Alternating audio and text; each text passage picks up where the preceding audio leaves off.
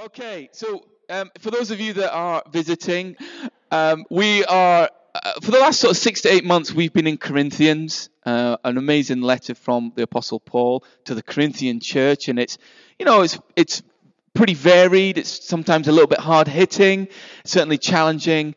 Uh, and, and, encouraging all at the same time. So I want, I've got a quick question before we get into it. What does spiritual maturity look like? When we think about spiritual maturity, what attributes jump uh, forward? Is it an older person? Is it someone with loads of wisdom? Is it someone that lives by faith? Is it always someone that seems to rock up with faith? You know those guys and girls? Whenever they're in the room, they're the ones that always have some faith, even when it's pretty pear shaped? Is it someone who's a great communicator and a great teacher? Is it someone with just extraordinary gifting and insight? You know those kind of people? I've got a friend who's got just extraordinary insight. Twice, I think she she said that we were pregnant before we even realized it. You know those kind of people? They kind of look at you. I promise I won't pick on you because they moved from there to the front. You know those kind of people that just they know. It's like God speaks to them. Uh, it seems to be ahead of us, normal people. Is that what spiritual maturity is? And I think maybe all of these things are part of the parcel, if you like, or the packaging of what it means to be mature. But in the passage that we're going to be looking at today, there's a vital ingredient that must be present, that has to be present. Now, like I said, and I confessed about my Netflix addiction. See, we believe in being real here and honest and transparent. I love a good detective sort of story, a bit of a good thriller, you know, where there's a, the detective is chasing down the murderer, you know, and how do they do it? But they they, they, they, they go looking for evidence, don't they? You know, and they find bits um, of evidence and they bag and tag it. And it's like the case is being built and the dots are being, you know, kind of connected and, and, and, and the case is being built. And then eventually, you know, they real, you know, they eventually get the person and they bring them into court and all of the evidence is produced, isn't it? And the case is built, and eventually all of the evidence points towards that accused person and they're then convicted because of the overwhelming evidence that the detective has found that is against them. What we're going to look at today is this is the number one essential bit of evidence that we have connected with God that we know God, that we are walking with God, isn't that we're all amazingly gifted people, isn't, you know, that, that we have the most extraordinary personalities. The evidence that Paul says and talks about the evidence of spiritual maturity as individuals and people who are walking with God, or as a congregation corporately, is this there will be evidence of love amongst us. Love is that number one thing that God is looking for and is interested in. And I've been thinking as I read this passage, and it's a well known passage, and it's hilarious in one sense that a year on, you know, I was preaching on this passage, I did, the great love passage of 1 Corinthians chapter 13. But as I've been pondering it, and we're going to read it in a minute, I've been thinking, who would rock up if I was in the dock being accused of love? Who would it that the prosecutor would go and find and wheel out as a witness of, you know, would it be my friends and my family? Would it be my colleagues? Would it, would, would it actually be my neighbors that sometimes, you know, actually, I've got great neighbors. I nearly said something else there. I have, I've got great neighbors. But, you know, would it be colleagues? Who would they bring out? And they, would they be able to say, yeah, I've received love from that guy. I know what love is because I've felt it in them. Their, the love of God in them has touched my life in a tangible way. Would there be enough people to convict me and sentence me? And so I've been kind of thinking that through. Would I be convicted of a man and a life of love? Interesting way of looking at it, isn't it? And what we're going to find is that the love that Paul talks about is a love that goes up, it goes in, and it goes out. The love that God is looking for is a love that is upward to God. We love our Father in heaven, and people will see that. But also, there's a love for one another, a love for brothers and sisters that's tangible, that's real, a love he, in this room, in church, is something exceptionally special. And then there's a love that isn't contained in this building, isn't contained in this community. It's a love that has to be expressed to the world. This is the kind of love that God is looking for in you and me. Why don't we turn to 1 Corinthians chapter 13? And, and some of us know this passage probably off by heart, but I just want to read the first little bit. It says, uh, uh, right at the end of 12, Paul says this, and now I will show you the most excellent way. Paul goes all Yoda on the Corinthian church, doesn't he? I will show you an excellent way. A most excellent way I will show you. That's rubbish Yoda. Some of you are like, who's Yoda? Star Wars, yes. But you, you see, so, so Paul is about to say, listen, church, let me explain to you the most excellent way to live. Let's read it together. Beautiful, beautiful passage. Lord Jesus, would you just take these well known words that many of us have heard many times maybe at our own weddings, maybe at friends' weddings? And would they come to light in us again and afresh, we pray? Amen. If I speak in the tongues of men and of angels, but have not love, I am only a resounding gong or a clanging cymbal.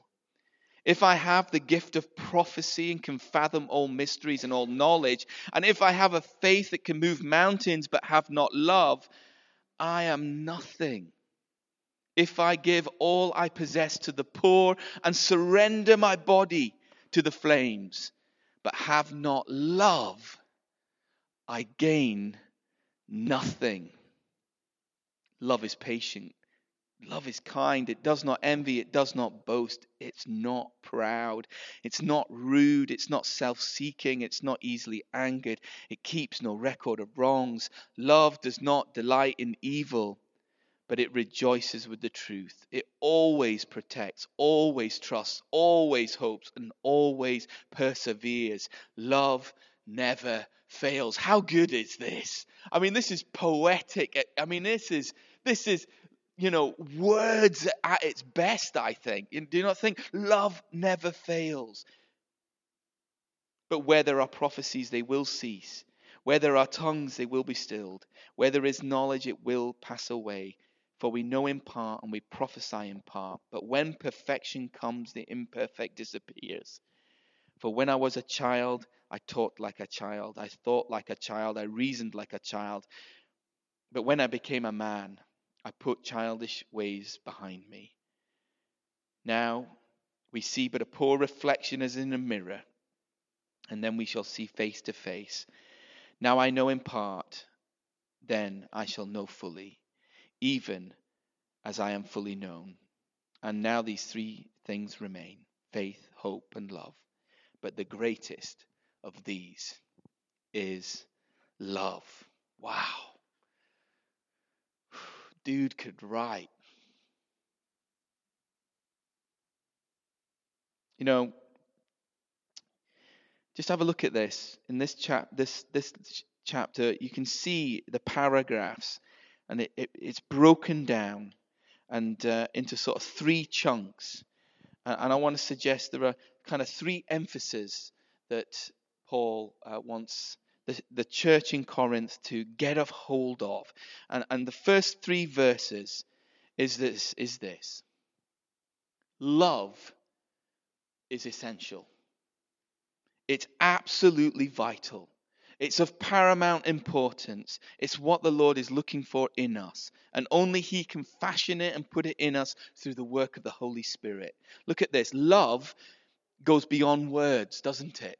So look at that. I speak in tongues of men or of angels, but without love, I am a clanging cymbal. Love goes beyond words, it goes beyond language.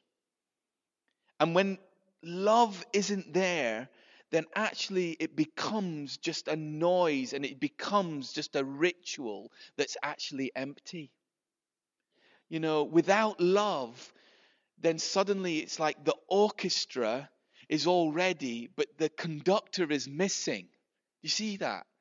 He says we can have a whole load of activity in our lives, but without love, without the conductor, it just becomes a noise that is actually quite painful.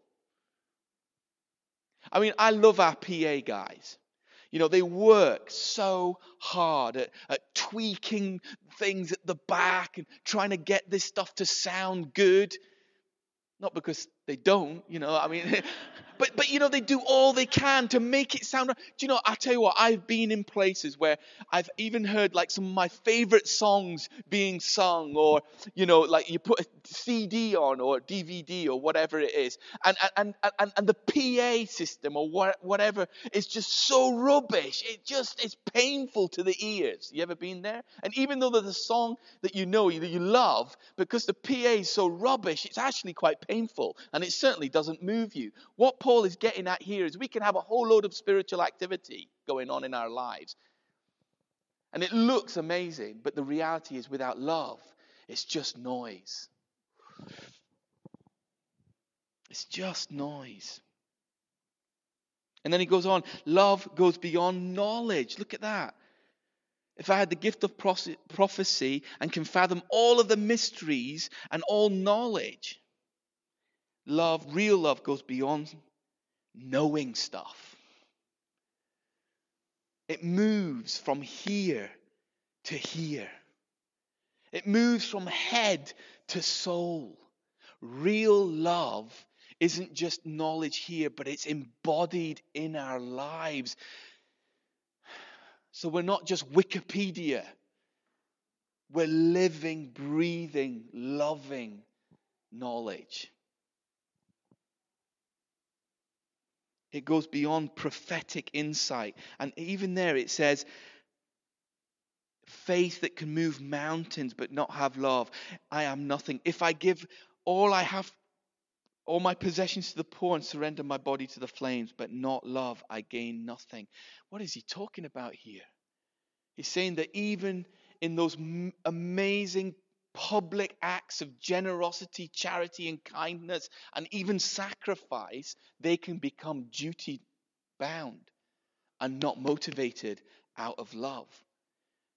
He's saying love is at the core of this thing, and without it, it actually doesn't work.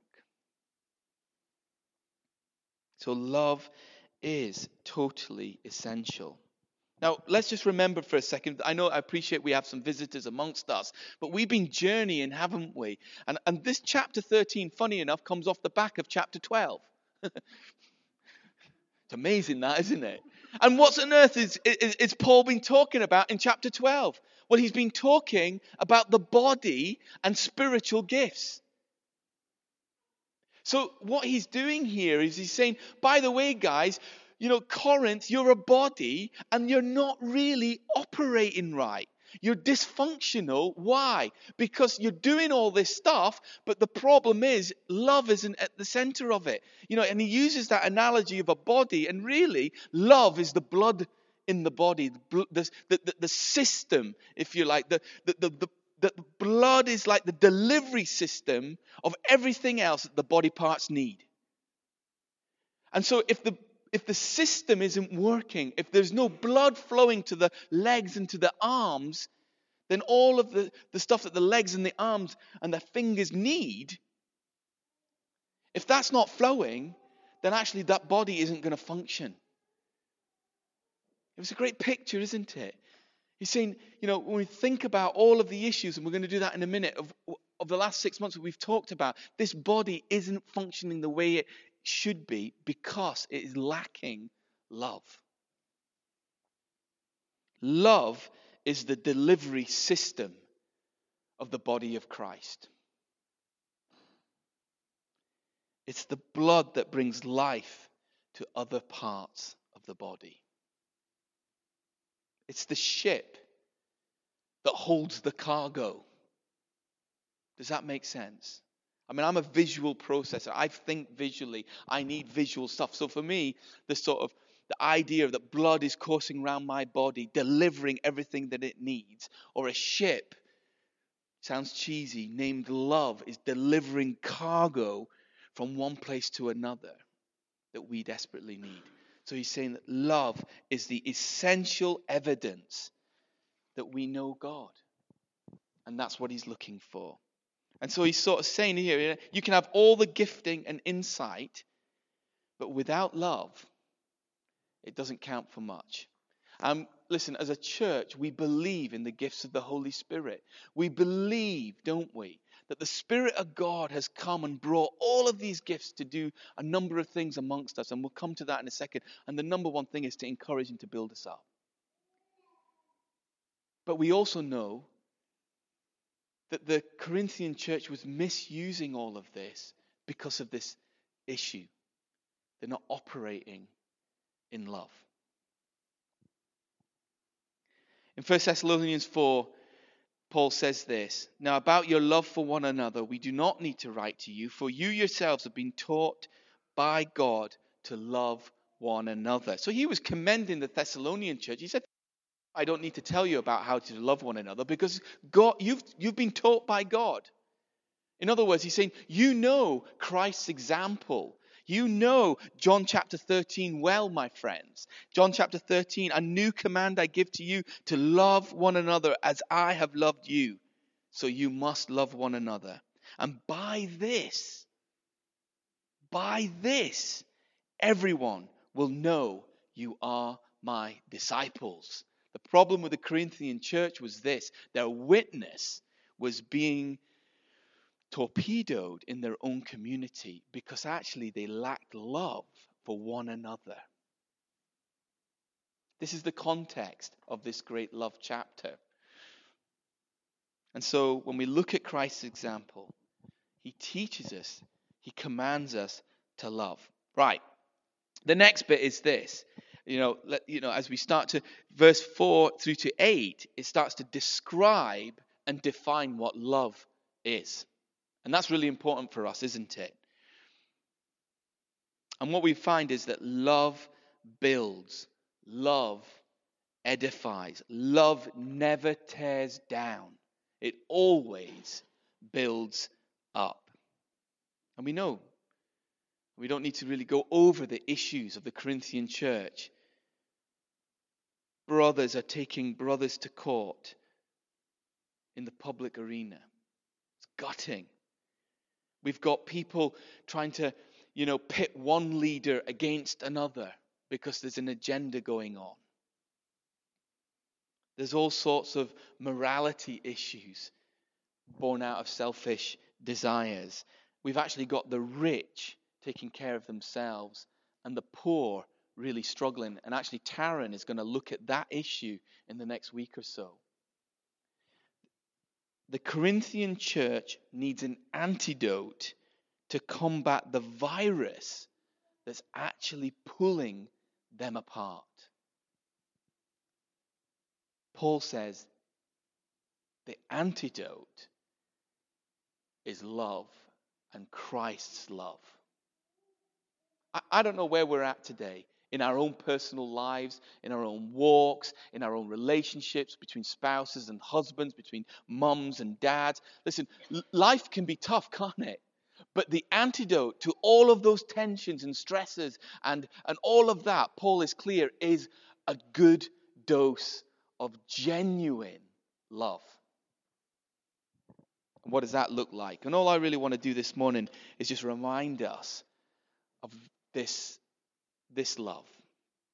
That it's patient and kind, does not envy, does not boast, and is not proud. No wonder Paul kicks off with, you know, patience and kindness to a community that needs to change. And if any of you have children, you know, when children are growing and changing as parents, isn't it true? More than anything, we need to have patience. Would you not agree? I'm just looking at some mums and dads. Some of you are like going, oh, yeah. You see, I thought I was a patient person until I had children. And my kids are brilliant.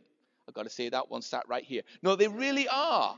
They really are. But isn't that true? So, so when it comes to church, why aren't we patient with one another?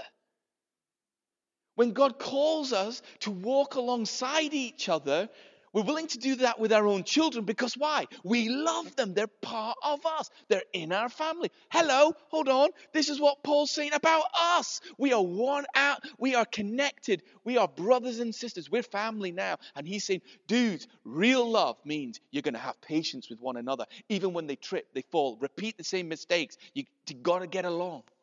Got to get alongside them. Love manifests itself in the community of God with real patience and kindness. You know, I can say this today because Victoria is not here. She's actually over in Ellen leading worship. Do you know what? I'll tell you one of the reasons why I married Victoria, my wife. I mean, she's gorgeous, but I'm not that shallow. She is genuinely probably the kindest person I know. And the reason why she's kind is this she constantly steps out of herself into other people's shoes. I, some of you have experienced Tor's kindness in ministry. She empathizes incredibly well. You see, to be patient and to be kind means we have to step outside of ourselves. It's an other it's an other person deal. Real love is summarized there, isn't it? Very it says there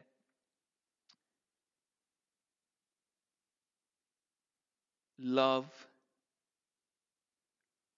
is not self-seeking. It's a quick summary of all of the other stuff above it. Goes on, don't be envious and don't be jealous. Let's not boast or shout about self. It's not rude. It's not self seeking. It's other people orientated. And what I want to say is it celebrates with others. This kind of love celebrates when other people have, you know, when good stuff happens to them. You ever met somebody who struggles to celebrate? When other when good stuff happens to other people. I'll be honest with you. I, I have been in situations where I have good stuff's happened, and there's been that little twitch in me, and I thought, why can't I celebrate with them? And if I'm absolutely brutally honest, it's because I've been jealous or I've been slightly envious. Real love doesn't do that. It rejoices when when when good things have happened to Scott. It rejoices when great things happen to Martha. You see? It, it, it, it, it jumps out and goes, yes, with the other person because it's not about me, it's about them. Real love is other, is, an, is other people orientated. So it's not self seeking. Paul isn't saying that love as we read that passage, you know, and I've been reading it over and over, Paul isn't saying that love is some kind of existential philosophy out there. Let's just read this again. Really, you know, when I read this through, it's it, it, it's like it. He's doing two things here. He's going.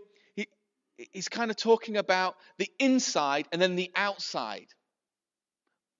It's almost like he's talking about a person.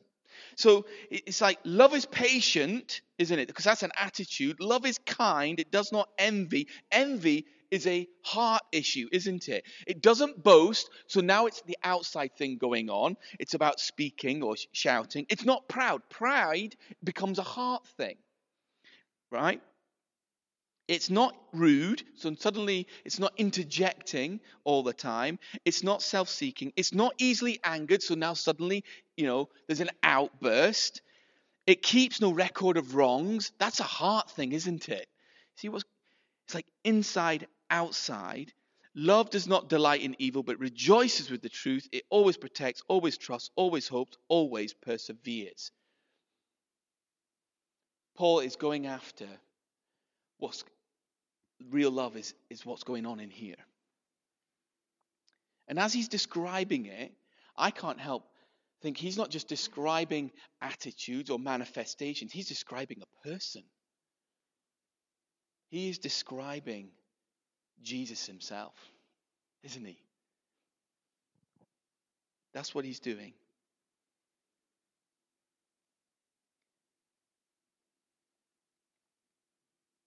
In Romans 8, it says this that the Spirit you, you received brought about your adoption to sonship, and by him we cry, Abba, Father. The Spirit Himself testifies with our spirit that we are now children of God. And now, if we are children, then we are heirs, heirs of God, and co heirs with Christ. Paul is describing not just the attributes of love, he is describing the character of Jesus and the character of God. If we know Christ, then we know the Father. And if we know God and we know Jesus, then these, this, these characteristics will be in us. And it's, I guess, collectively, we're called then to draw them out of one another. And so love then encourages and builds us up because that's what Jesus does. And then finally, this. There's loads we could say about this. But finally, this love endures. Do you see it? Love goes on, love lasts. Love is made of eternal material. Look what he says there. And he does that thing, doesn't he? That he's done about four times already, where he takes us from the present and gets us to then look forward to the future. Look what he says. He says, Love never fails, but where there are prophecies, they will cease, and where there are tongues, they will be stilled. For where there is knowledge, it's going to pass away. For we know in part and we prophesy in part. But when perfection comes, the imperfect disappears. What is he talking about there? When perfection comes, who is the perfect one? It's Jesus. So there's going to come a day, and he's getting the church now to move their eyes from their current situation to the future moment where, where perfection comes. When we meet perfection, either when we die and meet Christ or when Christ returns, perfection will come. And he says, and when perfect perfection comes, what's going to happen? The imperfect has to go. Perfect love casts out all fear. When Jesus comes and we experience and we know real perfect love, then that which isn't perfect love in us has to go. It cannot be and cannot and will not remain in his presence. Isn't that interesting? And so he wants us to remember to build with eternal material as I've been reading this this week and just thinking it through, I'm thinking, what on earth would be left of me in that moment? Um, again, I, I know I'm a visual person. I think I'm a loving person. I do love God. I do love Christ. I do love you lot. I know sometimes you don't think I do, but I do. But when I meet perfected love, that which is not perfected love is going to go. I wonder what's going to be left. I'm praying there's plenty. I hope there's lots. But this is the perspective that Paul wants the Corinthian church to have so they move from being children to mature adult Christians. On that day, look, it says there, I, I was a child, I talked like a child, and I thought like a child, and I reasoned like a child. But when I became a man, I put childish things behind me. Sometimes we need to look to the future to help us move from childish love to mature love. From childish perspective on life and relationships to mature perspective on how to love one another.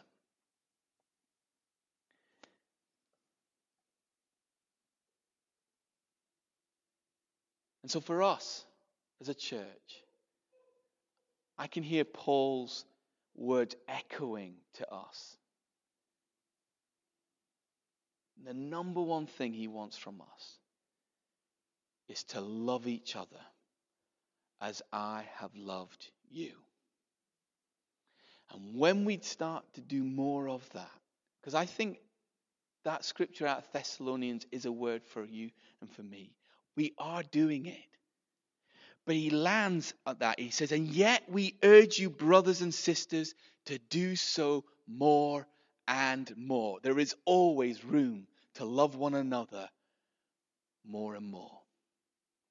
And the more that we do that, the more that we experience his love shed into our lives, then we can love one another here in this church, in these relationships that we have, in our small groups, as we've heard this morning, amongst us as men and women, as, as sons and daughters, as brothers and sisters, as husbands and wives, as, as dads and kids, then the world will take note. And then all of the spiritual gifting stuff comes kind of like, it's like suddenly it ignites and makes sense and we become even more effective. Paul wants the church in Corinth to be effective in its community. We want to be effective in our community. To do that, we need more of his love in our lives. We're going to continue to sing. And I'm, I'm going to let Christine going to come and we're going to respond. I don't know about you. I need more love. I need more love for my family, for you guys, and for the world in which I'm in. And the only way that ever happens is when I'm really open and I surrender and say, Jesus, I need more of you. So why don't we do that? Why don't we stand? We're going to sing and then we're going to respond. Okay.